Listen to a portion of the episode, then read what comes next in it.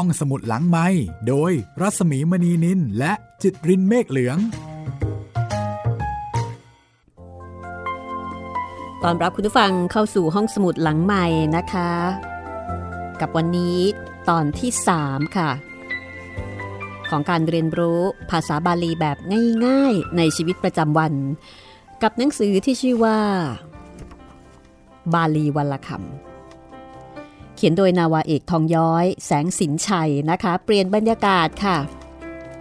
ปกติแล้วห้องสมุดหลังใหม่จะนำวรรณกรรมมาเล่าให้ฟังนะคะ วันนี้เป็นแหมจะต้องบอกว่าวรรณกรรมความรู้ไหมคะนี่ น่าจะได้เหมือนกันนะ ก็เป็นหนังสือสารคดีทางภาษา ไม่ใช่ตำราเรียนนะคะ แต่ว่าเป็นหนังสือที่เขาบอกว่าคนรักภาษาต้องอ่าน อ่านสนุกแล้วก็ได้ประโยชน์ค่ะ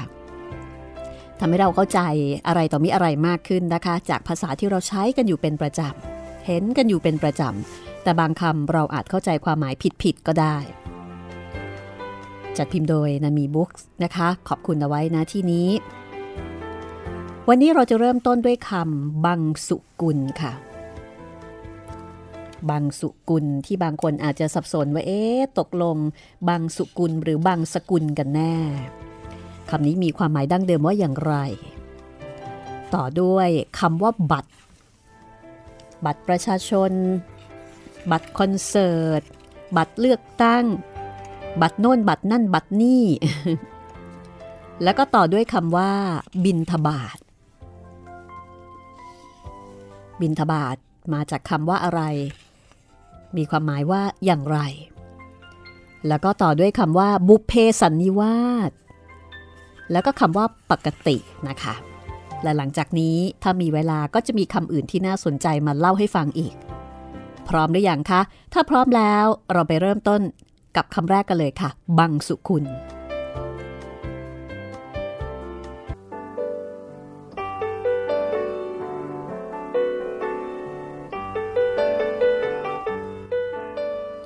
บังสุกุล ออกเสียงว่า บังสุกุล มาจากคำว่า บังสุบวกกุลค่ะ บังสุแปลว่าฝุ่น ขี้ดิน ถ้าเขียนแบบบาลี หรือว่าอ่านแบบบาลี ก็คือ ปังสุเป็นปอปานะคะคำว่ากุล แปลว่าเปรอะเปื้อน คลุกเคล้า มาจากคำว่า กูล บางสุกุลก็แปลว่า ผ้าที่เปรอะเปื้อนอยู่กับฝุ่น ก็คือผ้าที่เขาทิ้งแล้วค่ะ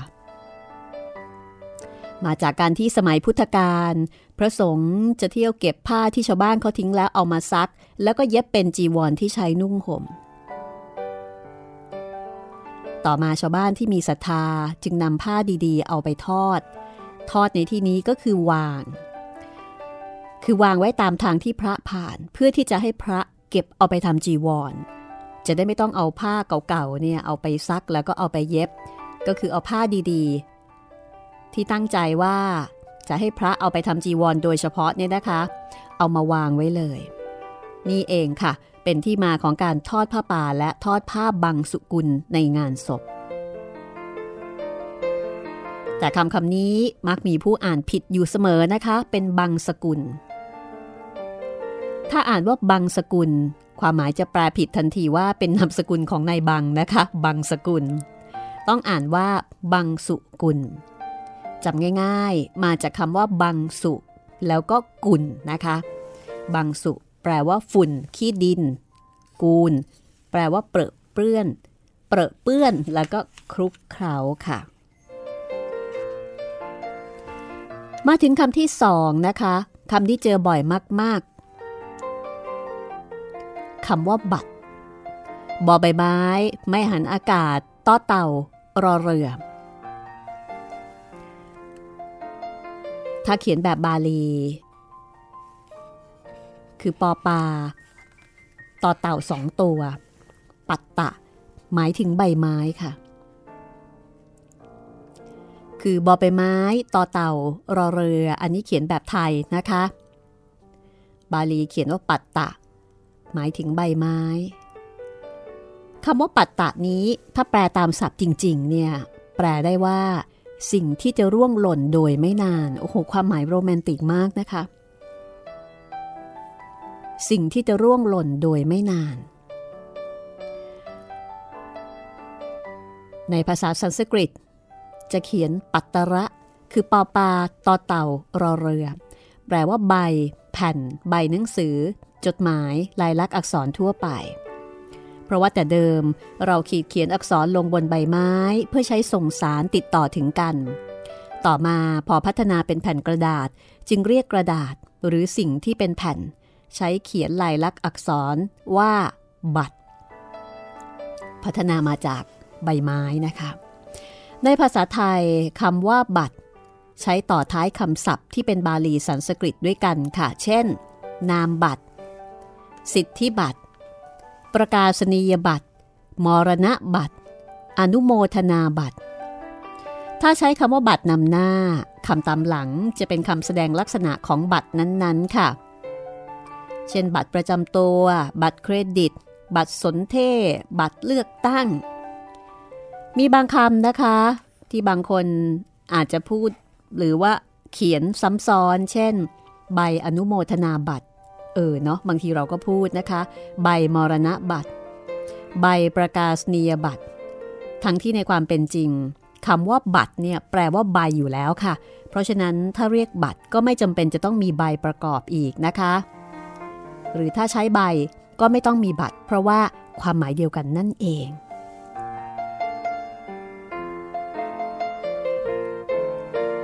ความเคยชิน บางทีก็เป็นสิ่งที่ผิดๆเหมือนกันนะคะ เราเคยชินแล้วก็ใช้ต่อๆกันไป ต่อๆกันไปตามๆกันไป ดิฉันก็พูดนะคะ ใบอนุโมทนาบัตร เพิ่งทราบ ว่าเป็นการใช้คำซ้ำซ้อนค่ะ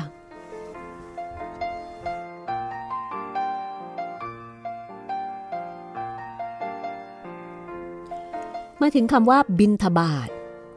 คุณผู้ฟังคิดว่าบินทบาท คำว่าบาทในที่นี้ สะกดอย่างไรคะบอไปไม้ สระอา ต่อเต่า มีรอเรือด้วยไหมคะ ดิฉันเองก็มักจะสับสนอยู่บ่อยๆคำว่าบินทบาทที่ถูกต้อง ต้องไม่มีรอเรือนะคะคำว่าบาทประกอบด้วยบอใบไม้ สระอา แล้วก็ต่อเต่าเท่านั้นค่ะ บินทบาท ตามหลัก หมายถึงถ้าตามหลักจริง ๆนะคะ ควรอ่านว่าบินดาบาท เพราะสะกดด้วยทอนางมันโท แต่นิยมอ่านว่าบินทบาท เราก็อ่านบินทบาทกันมานานแล้วนะคะคำว่าบินหรือว่าปินทะ แปลว่าก้อนข้าวค่ะคำว่า บาทหรือว่าปาด แปลว่าตก เช่น ของตกลงที่พื้นคำว่าบินทบาท แปลตามศัพท์ได้ว่า การตกของก้อนข้าว หมายถึงทำอาหารให้ตกลงไปในบาทพระ ก็คือตักบาท หรือว่าใส่บาตรนั่นเอง เป็นความหมายที่เห็นภาพเลยทีเดียวนะคะ บินทบาทจึงหมายถึงพระภิกษุสามเณรรับของที่เขานำมาใส่บาตร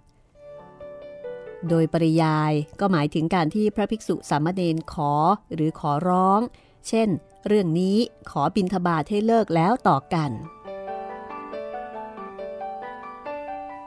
เราก็คงจะเคยได้ยินอยู่บ่อยๆนะคะ ที่พระบอกว่า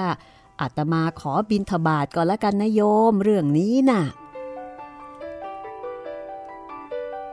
อันนี้เป็นความหมายโดยปริยายนะคะ เป็นอีกหนึ่งความหมาย เพราะฉะนั้นเวลาเขียนคำว่าบินทบาทอย่าสับสนกับคำว่าบาทนะคะคำว่าบาทพระต้องมีรอเรือค่ะบอไปไม้สละอาต่อเต่ารอเรือ แต่ถ้าบินทบาทบอใบไม้สละอาต่อเต่าไม่มีรอเรือนะคะ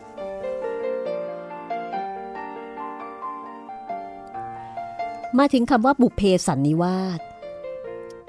หลายคนคงตั้งใจรอฟังเลยทีเดียวนะคะสำหรับคำนี้บุพเพสันนิวาสคำว่าบุพเพหรือว่าปุพเพ แปลว่าในการก่อน ชาติบางก่อน สันนิวาสประกอบด้วย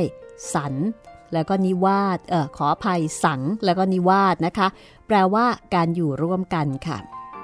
บุพเพสันนิวาส ก็มาจากคำว่าบุพเพ หรือว่าปุเพ บวกสันนิวาสนะคะ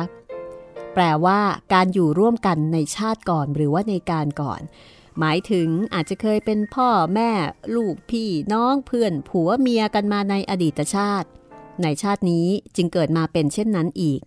น่าว่าเอกทองย้อยบอกว่าบุเพสันนิวาสในภาษาไทยเราเนี่ยนะคะ มักเข้าใจกัน เฉพาะในความหมายที่ว่าเคยเป็นเนื้อคู่กันในชาติก่อน จึงมาเป็นคู่ครองกันอีกในชาตินี้ พระพุทธเจ้าตรัสเอาไว้นะคะ ว่าความรักความเห็นใจนั้น เกิดได้ด้วยเหตุสองประการ คือบุพเพสันนิวาสหมายถึงเคยอยู่ร่วมกันในชาติก่อน กับปัจจุบันในหิตช่วยเหลือเกื้อกูลกันในชาตินี้ ดุดบัวบานเหนือน้ำเพราะอาศัยน้ำและเปลือกตมฉะนั้น หมายเหตุของคำว่าบุเพสันนิวาสผู้เขียนบอกว่า บุเพสันนิวาสหมดโอกาสที่จะคิด แต่ปัจจุบันในหิตยังเป็นสิทธิ์ของเรา ปัจจุบันในหิตก็คือการช่วยเหลือเกื้อกูลกันในชาตินี้นะคะนี่คือความหมายตรงๆนะคะบุเพสันนิวาสการอยู่ร่วมกันในชาติก่อน มาถึงคำว่าปกตินะคะ ปอปากอไก่ต่อเต่าสระอิอ่านว่าปกติ ภาษาไทย ใช้ปกติหรือปกติ หรือปกติ มีนะคะปอปารอเรือกอไก่สระอิปกติ ความหมายของปกติหรือปกติ ความหมายทั่วไปที่เข้าใจกันก็คือ ธรรมดา เป็นไปอย่างเคย ไม่แปลกไปจากธรรมดา คงที่ดั้งเดิม ตัวจริง แท้จริง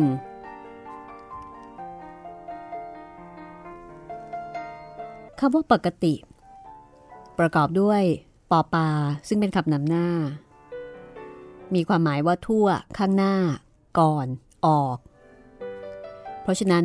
ถ้าแปลตามความหมายของคำนำหน้าในกรณีนี้นะคะคำว่าปกติ ก็จะมี 4 ความหมายด้วยกัน 1. ก็คือทำทั่ว คือทำทั่วถึง ไม่ใช่ทำบางวันทำบางเวลา บางสถานที่บางบุคคล แต่ทำทั่วถึงทั้งหมด 2. ปกติ แปลว่าทำข้างหน้า คือถ้าเห็นผู้นั้นก็จะต้องเห็นสิ่งที่เขาทำนำหน้ามาด้วยเสมอ คือทำอย่างเปิดเผย 3. ทำก่อน หมายถึงถ้ามีเรื่องให้ทำหลายอย่าง ก็จะเลือกทำสิ่งนั้นก่อนเสมอ 4. ปกติเท่ากับทำออก คือทำออกไปให้ปรากฏ ทั้งแก่คนทั่วไปและแก่ใจตนเอง นี่คือความหมายของคำว่าปกติ 4 มิติเลยทีเดียวนะคะทำทั่วทำข้างหน้าทำก่อน แล้วก็ทำออกโห เป็นความหมายที่กินความรอบ รอบด้าน แล้วก็ครอบคลุมนะคะ รอบครอบครอบคลุม คือกินความหมดเลยอะ่ะ อืมผู้เขียนก็ยกตัวอย่างนะคะ เช่น ถ้าเราบอกว่าเรารักแม่เป็นปกติ ก็หมายถึงว่า เราเนี่ยรักแม่ทั่วถึงทุกวัน ไม่ใช่เฉพาะวันแม่ รักแม่นำหน้าก่อนรักคนอื่นๆ แล้วก็รักจนเป็นที่รู้กัน โห คือคำคำนี้เนี่ยดูเหมือนพื้นพื้นดื่นดื่นตื้นตื้นธรรมดานะคะ แต่ความหมายนี่โอ้โหมันมีหลายมิติมากนะ ไม่ธรรมดาจริง ๆ ค่ะ ทิ้งท้ายกับคำว่าปัญญากันดีกว่าคำนี้ก็เป็นคำที่เราเห็นกันบ่อยแล้วก็ใช้กันบ่อยนะคะ ปัญญา ปอปาแมหันากาศยอหญิงสองตัว แล้วก็สระอา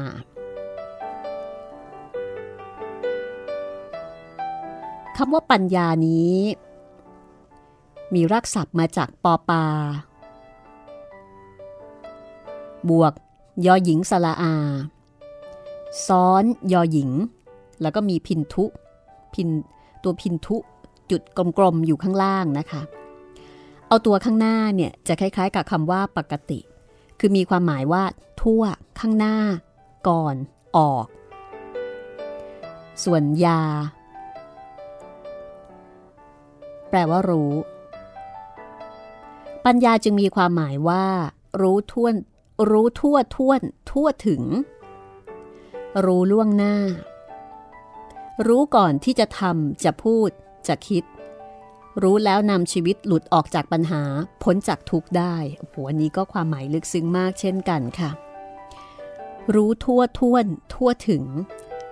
รู้ล่วงหน้า คือรู้ว่าเหตุอย่างนี้จะเกิดผลอย่างไร ต้องการผลอย่างนี้จะต้องทำเหตุอย่างไร รู้ก่อนที่จะทำจะพูดจะคิด รู้แล้วนำชีวิตหลุดจากปัญหาพ้นจากความทุกข์ ทางเกิดปัญญานั้นท่านว่าไว้ดังนี้นะคะ มีสามข้อก็คือมีจินตามยปัญญา มีสุตตมยปัญญา แล้วก็มีภาวนามยปัญญาค่ะ จินตามยปัญญาหมายถึงปัญญาเกิดแต่การคิดการพิจารณาหาเหตุผล สุตตมยปัญญาหมายถึงปัญญาเกิดแต่การสดับการเล่าเรียนนะคะ การอ่านการเขียนการฟัง ภาวนามยปัญญาหมายถึงปัญญาเกิดเกิดจากการฝึกอบรมลงมือปฏิบัติคือรู้ได้ด้วยตัวเอง นี่คือ ทางเกิดปัญญานะคะคำคำนี้ก็ลึกซึ้งมากเช่นกัน อย่างพอมีเวลาเหลือมาต่อกันที่คำว่าปฏิญญานะคะ ความหมายที่เด่นๆของปฏิญญาเนี่ยก็คือในกรณีที่มีการขอร้อง แล้วรับว่าจะทำตามที่ขอ ตรงกับตำราว่ารับปากนั่นเอง ในกรณีที่มีการขอร้องแล้วรับว่าจะทำตามที่ขอนะคะ ในการแสดงตน ว่าอะไรเป็นอะไรหรือเป็นใคร เมื่อมีการสงสัยหรือให้ยืนยันว่าเป็นเช่นนั้น เช่น ปฏิญญาว่าเป็นสมณะ ยืนยันว่าตนเป็นนักบวชคล้ายๆ กับคำว่ารับสมอ้างในภาษาไทยมีคำที่เเสียงใกล้เคียงกันอีกคำหนึ่งก็คือ ปฏิญาณรากศัพท์เดียวกัน แต่คำนี้ไม่มีใช้ในบาลีนะคะ ปฏิญาณหมายถึงการให้คำมั่นสัญญา ความหมายคล้ายกับตั้งสัจจะหรือให้สัจจะปฏิญญากับปฏิญาในภาษาไทยความหมายก็ไม่เหมือนกัน ปฏิญญาหมายถึงการให้คำมั่นสัญญาเมื่อมีการร้องขอ ส่วนปฏิญาณหมายถึงการให้คำมั่นสัญญาด้วยความตั้งใจของตนเอง โดยไม่คำนึงว่าจะมีใครร้องขอหรือไม่ นี่คือความแตกต่างของคำสองคำนะคะ ระหว่าง ปฏิญญากับปฏิญาณ เป็นความรู้ที่น่าสนใจนะคะ ปฏิญญา ปฏิญาณ ปฏิญญาเมื่อมีการร้องขอจึงให้คำมั่นสัญญา แต่ปฏิญาณไม่มีใครร้องขอ ก็ให้ ให้เอง มีความตั้งใจเป็นของตัวเอง เดี๋ยวกลับมาฟังกันต่อค่ะ ห้องสมุดหลังไม้โดยรัศมีมณีนินและจิตรินเมฆเหลือง คุณกำลังติดตามห้องสมุดหลังใหม่นะคะ มาเรียนบาลีวลคำจากหนังสือบาลีวลคำของนาวาเอกทองย้อย แสงสินชัย คุณพิมพ์อนงริมสินทุบรรณาธิการนานมีบุ๊กจัดพิมพ์ ห้องสมุดหลังใหม่นำมาเล่าถ่ายทอดให้คุณได้ฟัง แล้วก็เลือกหยิบบางคำมานำเสนอนะคะ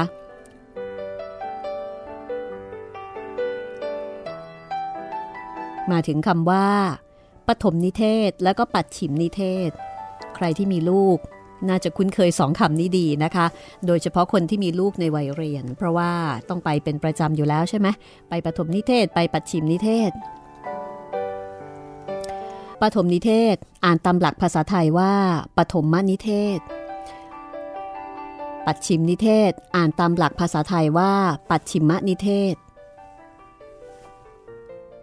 คำว่าปฐมนิเทศ มาจากคำว่าปฐมบวกนิเทศ ปัดฉิมนิเทศ หรือปัดฉิมมนิเทศก็มาจากคำว่าปัดฉิมบวกนิเทศค่ะ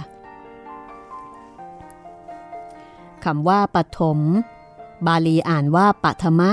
แปลว่าที่หนึ่ง ขึ้นหน้าที่สุด ก่อน ชั้นต้น เบื้องต้น ครั้งแรก เร็วๆนี้ ใหม่ เพิ่งจะ ส่วนปัดฉิม บาลีอ่านว่าปัดชิมะ ปลว่าหลังที่สุด อยู่ข้างหลัง สุดท้าย รังท้าย ทางตะวันตก ต่ำที่สุด เลวที่สุด ส่วนคำว่านิเทศ แปลว่าคำแสดงคำจำแนกอธิบาย คือคำแสดงคำจำแนกอธิบายคำไขความ ชี้แจง อธิบาย ระบุ กำหนด แสดงออกและก็หมายถึง ทั้งสามคำนี้นะคะ ไม่ว่าจะเป็นปฐม ปัดฉิม นิเทศ เป็นบาลีทุกคำแต่ปฐมมนิเทศแล้วก็ปัดฉิมมนิเทศไม่มีใช้ในภาษาบาลีค่ะ อันนี้เรียกว่าเป็นบาลีไทย คือเอาคำบาลีมาบัญญัติใช้ในภาษาไทยปฐมนิเทศ บัญญัติเทียบภาษาอังกฤษ กับคำว่า orientation การอบรมเพื่อชี้แนะแนวทางการปฏิบัติเบื้องต้นในการศึกษาหรือการทำงาน ส่วนปัจฉิมนิเทศเทียบกับภาษาอังกฤษว่า post training คือการให้คำแนะนำเมื่อจบการศึกษานะคะผู้เขียนบอกว่าสำหรับชาวพุทธเรานะคะ การรับไตรสรณคม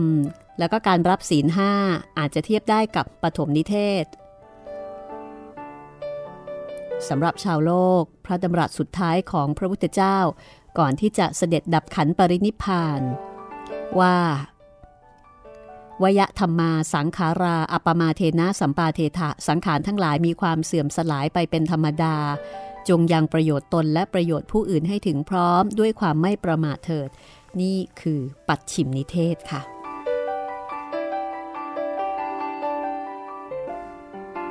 คุณผู้ฟังเคยประนามใครไหมคะ คำว่าปนาม มาจากคำว่าปนามคำว่าปนามในภาษาบาลี มีความหมายว่าการน้อมไหว้การคำนับ การนอบน้อม การสะดุดี การขับไล่ การไล่ออก ไล่ให้หลีก หรือให้กลับไป การพูดว่ากดให้เสียหาย กล่าวร้ายให้เสียหาย เพราะฉะนั้นจะเห็นได้ว่าคำว่าประนาม ที่ในภาษาบาลีเขียนว่าประนาม คือปอปานอนเนนสระอามอม้า ไม่มีรอเรือสระอาเนี่ยนะคะ มีความหมายทั้งบวกและลบอยู่ในคำเดียวกัน จะมีความหมายอย่างใดขึ้นอยู่กับข้อความเรื่องราว แล้วก็เนื้อหาที่กล่าวถึงค่ะ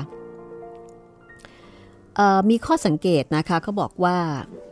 คำว่าปนาม คือปอปานอนเนนสระอามอม้า ในภาษาบาลีมักใช้ในทางบวกค่ะ แต่ว่าประนามในภาษาไทยมักใช้ทางลบ อันนี้ก็เป็นความแตกต่างนะคะคำเดียวกันแต่ว่าเราเลือกรับเอามาใช้ไม่เหมือนกัน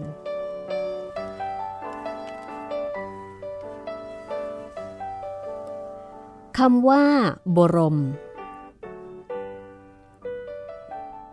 ที่อ่านออกเสียงว่า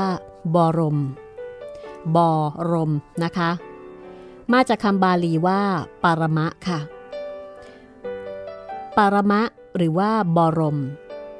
แปลตามรากศัพท์ได้ถึง 8 ความหมายนะคะ 1. ยังฆ่าศึกให้ตาย 2. ขัดเกลาผู้อื่นให้หมดจด 3. ยินดีในความยิ่งใหญ่ 4. ผูกผู้อื่นไว้ด้วยความดี 5. ตักตวงคุณความดีไว้ 6. รักษาความสูงสุดของตนไว้ได้ 7. กำหนดรู้โลก 8. ถึงนิพพาน คนไทยจะคุ้นกับความหมายคำว่าบรม หรือว่าบรมในความหมายว่ายิ่งใหญ่ เช่น บรมครู ก็หมายถึงครูผู้ยิ่งใหญ่นะคะ แต่ถ้าดูตามความหมายรากศัพท์จริง ๆ แล้วเนี่ย เราก็จะเห็นอะไรดี ๆ ที่เรายังไม่คุ้นนะคะ เพราะว่าคำคำนี้มีถึง 8 ความหมายหลายแง่มุมทีเดียวค่ะ ผู้เขียนบอกว่า เริ่มจากใช้กำลังใจที่ยิ่งใหญ่ทำลายความชั่ว เหลือจากที่ทำลายก็ปราบไว้ในอำนาจ แล้วจะรู้สึกว่าตัวเองยิ่งใหญ่พอที่จะรักเพื่อนมนุษย์ทำความดี รักษาความดี แล้วก็เห็นความจริงของโลกในที่สุดก็ดับทุกข์ได้หมดคำคำเดียวถ้าคิดให้เป็นทำให้เป็นก็เป็นบรมสุขที่ยิ่งใหญ่ได้ มาถึงคำว่า ประชาธิปไตย คำที่สำคัญสำหรับสังคมไทยอย่างยิ่งนะคะคำที่มีการเรียกร้องถามหาอยู่บ่อยครั้ง ประชาธิปไตยประกอบด้วยคำว่าประชาบวกอธิปไตย เป็นการเขียนอิงรูปคำสันสกฤตผสมบาลีค่ะ เพราะว่าคำว่าประชา เป็นภาษาสันสกฤตนะคะ อธิปไตยเป็นภาษาบาลี ประชาธิปไตย แปลตามศัพท์ว่า ความเป็นเจ้าของผู้ยิ่งใหญ่ของปวงชน ความเป็นเจ้าของผู้ยิ่งใหญ่ของปวงชน หมายถึงการที่ปวงชนเป็นเจ้าของผู้ยิ่งใหญ่นั่นเองคำนี้เป็นศัพท์บัญญัติมาจากภาษาอังกฤษว่า democracy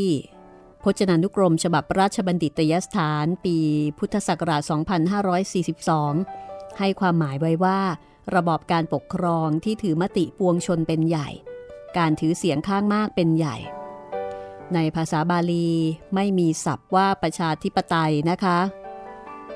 แต่มีคำว่าอธิปไตย แปลว่าความเป็นใหญ่ ซึ่งอธิปไตยในภาษาบาลี แบ่งเป็น 3 อย่างด้วยกันค่ะ คือหนึ่งอัตตาธิปไตย หมายถึงการมีตนเป็นใหญ่ จะทำอะไรก็นึกถึงตนคำนึงถึงฐานะเกียรติยศศักดิ์ศรี หรือว่าผลประโยชน์ของตนเป็นสำคัญ 2. โลกาธิปไตย หมายถึงความมีโลกเป็นใหญ่ คือถือความนิยมหรือเสียงกล่าวว่าของชาวโลกเป็นสำคัญ เป็นคนวันไหวไปตามเสียงนินทาและสรรเสริญ จะทำอะไรก็มุ่งแต่จะเอาใจหมู่ชน หาความนิยมทำตามที่เขานิยมกัน หรือคอยแต่หวั่นกลัวเสียงกล่าวว่า 3. คือธรรมาธิปไตย ความมีธรรมเป็นใหญ่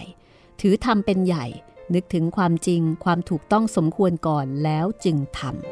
ำแต่ประชาธิปไตยไม่มีนะคะ มาถึงคำว่าปรัมปรากันบ้าง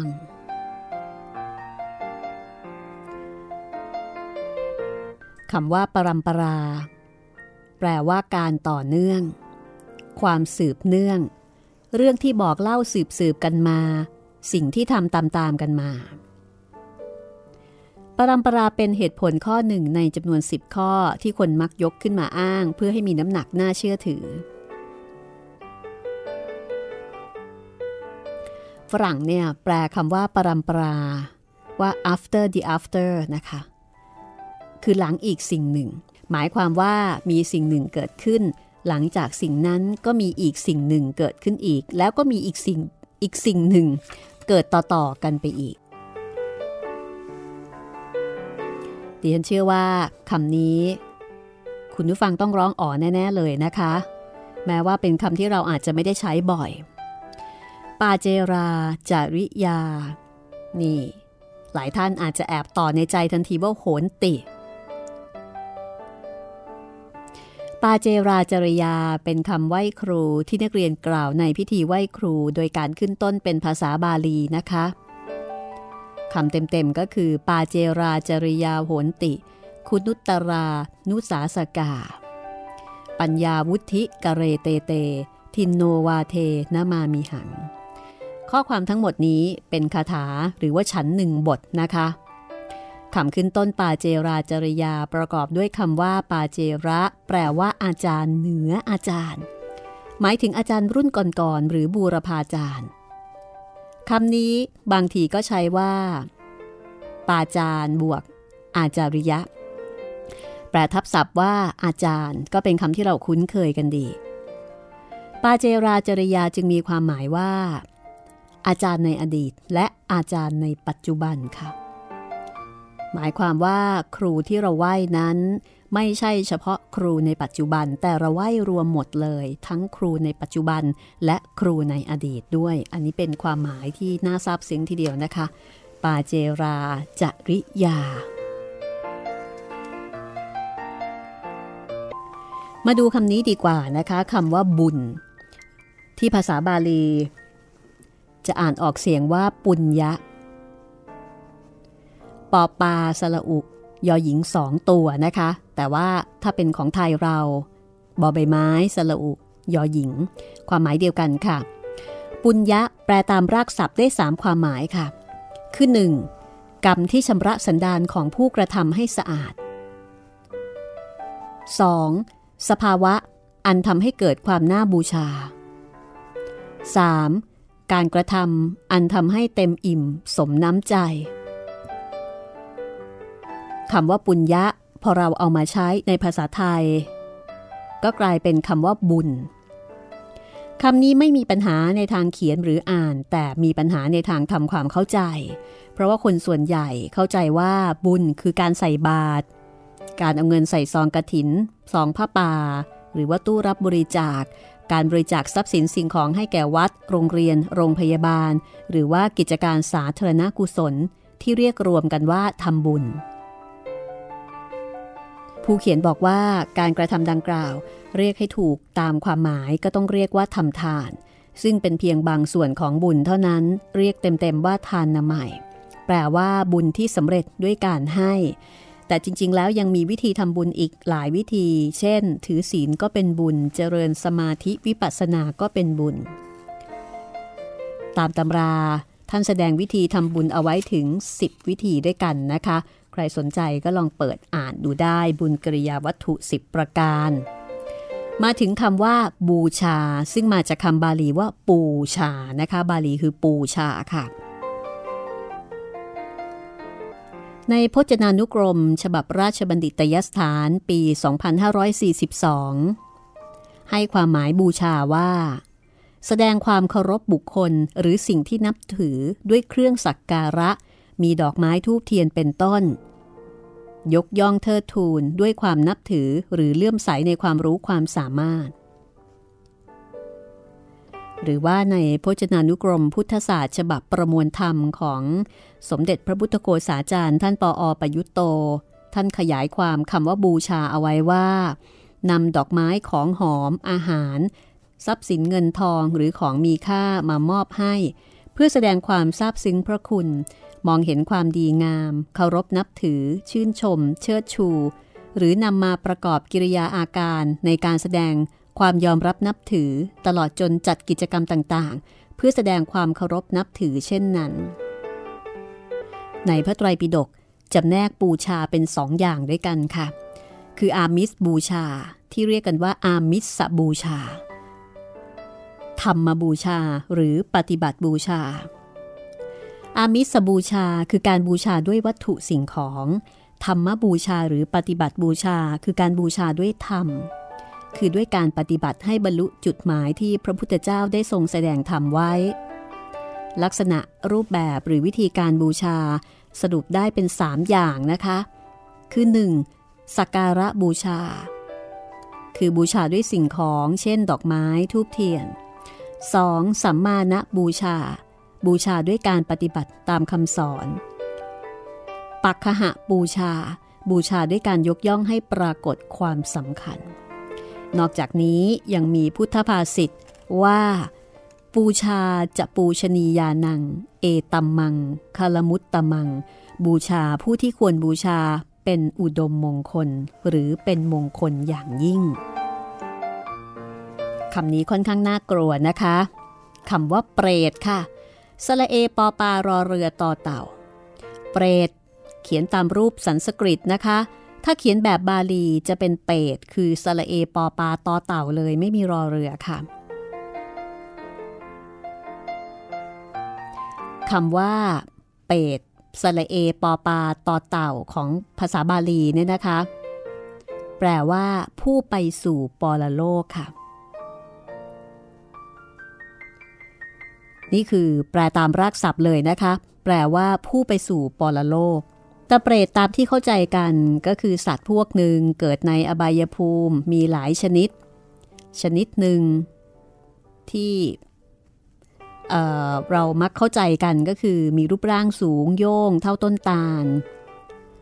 ผมยาวหยอกหยอย คอยาว ผอมโซ มีปากเท่ารูเข็ม มือเท่าใบตาล กินแต่เลือดและหนองเป็นอาหาร มากร้องเสียงดังวิดวิดในตอนกลางคืน เปรตตามความหมายนี้ก็คือผู้ที่ตายไปเกิดในปิติวิสัยคือโลกของเปรตนะคะกล่าวอีกในหนึ่งก็คือ ตายเป็นเปรตแล้วยังไปเกิดเป็นเปรตอีกชั้นหนึ่ง นั่นคือ ตายแล้วเป็นเปรตทุกคน แต่ไม่ได้เป็นเปรตทุกคน ฟังแล้วงงไหมคะ คือตามความหมายดั้งเดิมเปตะ ในภาษาบาลีเนี่ยนะคะ แปลว่าผู้ไปสู่ปรโลก เมื่อเราตายเราก็จะเป็นเปตก็คือเป็นผู้ไปสู่ปรโลก แต่คำว่าเปรตในภาษาไทย หมายถึงสัตว์ในอบายภูมิ หรือว่าสัตว์ในนรกที่ต้องไปชดใช้กรรมนะคะ ตัวสูงปากเท่ารูเข็ม เพราะฉะนั้นคนที่ตายไปแล้วเนี่ยก็ไม่ได้หมายความว่าทุกคนจะต้องเป็นเปรต มีเฉพาะบางคนเท่านั้นที่เป็นเปรต และสิ่งที่ทำให้เกิดเป็นเปรตก็คือ โลภะความโลภค่ะ มาถึงคำว่า โปราณหรือโปราณะค่ะ ในภาษาไทยเราใช้คำว่า โบราณนะคะ ซึ่งมีความหมาย 3 ประการด้วยกัน คือ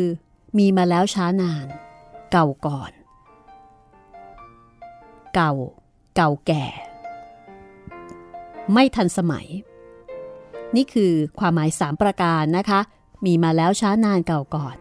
มีความเก่าแก่และไม่ทันสมัยคำว่าโปราณะถ้าแปลตามศัพท์หมายถึงสิ่งที่มีอยู่แต่เก่าก่อน หรือในการก่อน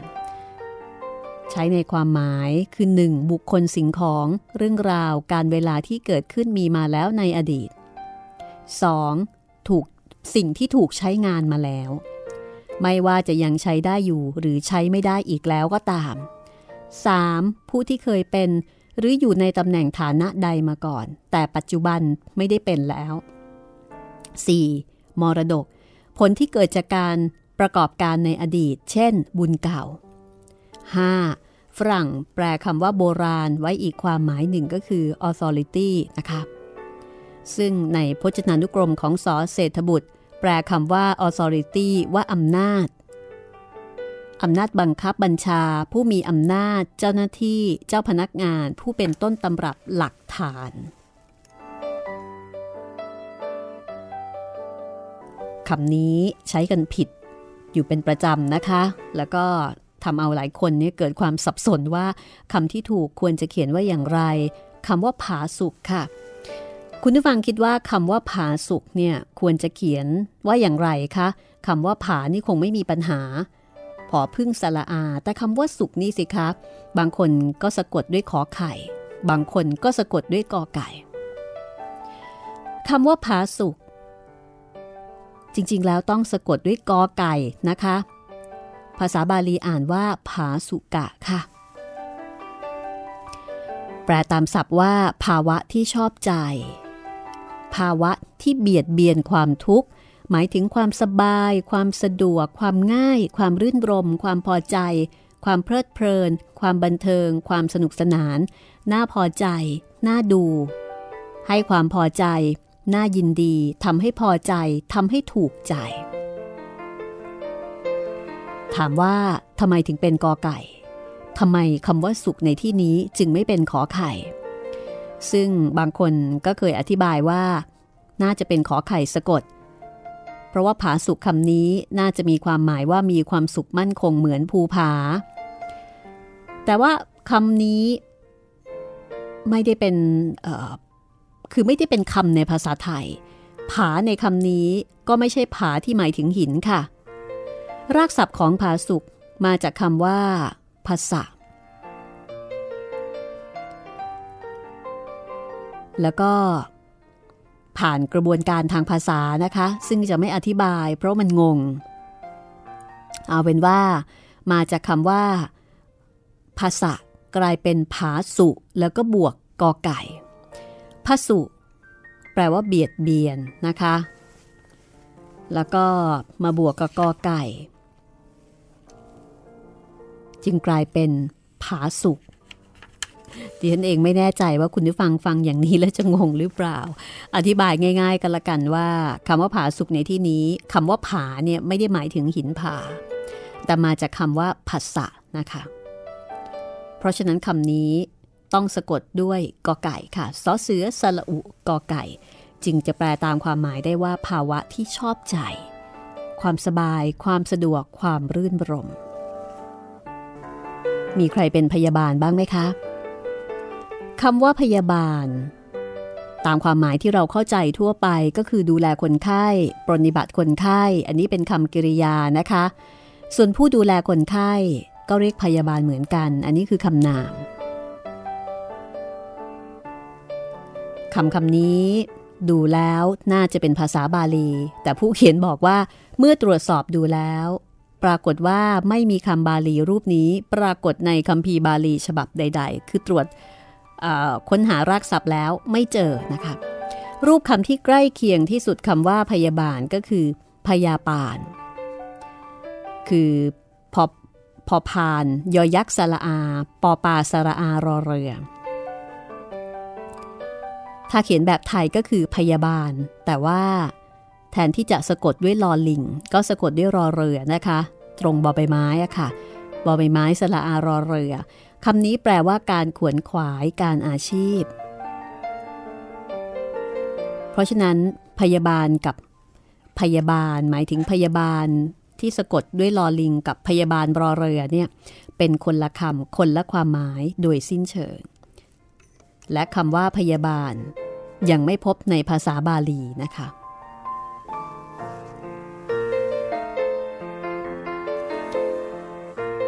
แต่พยาบาลในความหมายแบบไทยๆ ก็แปลว่า ผู้รักษาคนไข้ ผู้ดูแลรักษาคนไข้คำบางคำก็เป็นคล้ายๆ กับเป็นคำที่เราบัญญัติขึ้นในตอนหลัง สืบค้นไปบางทีก็ไม่มีที่มาเหมือนกันนะคะ ในขณะที่หลายคำก็มีที่มาที่น่าสนใจ เรามาปิดท้ายด้วยคำว่าพหูสูตรกันดีกว่าดีไหมคะคำว่าพหูสูตร เราคุ้นความหมายว่าฟังมาเยอะ ถ้าเป็นสมัยปัจจุบันก็อาจจะอนุโลมว่าอ่านมาเยอะความรู้เยอะ เพราะว่าสมัยก่อนจะเน้นการฟัง แปลว่าฟังมาก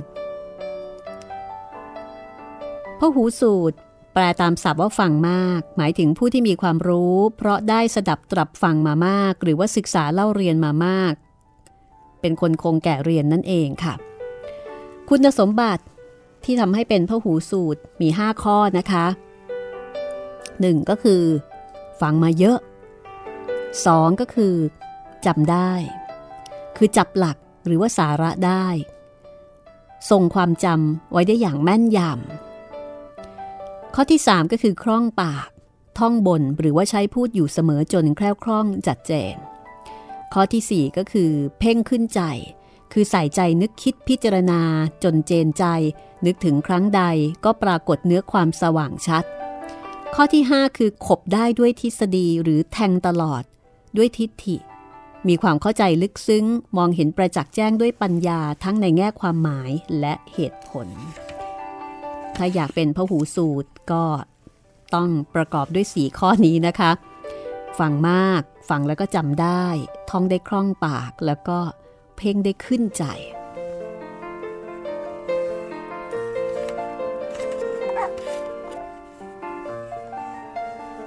เอาละค่ะ ยังมีคำบาลีอีกหลายคำที่น่านำมาเรียนรู้แล้วก็ทำความเข้าใจถึงที่มาที่ไป ติดตามได้ตอนต่อไปนะคะ หมดเวลาแล้วนะคะ แล้วพบกันใหม่ตอนต่อไป สวัสดีค่ะ ห้องสมุดหลังไม้โดยรัสมีมณีนินและจิตรินเมฆเหลือง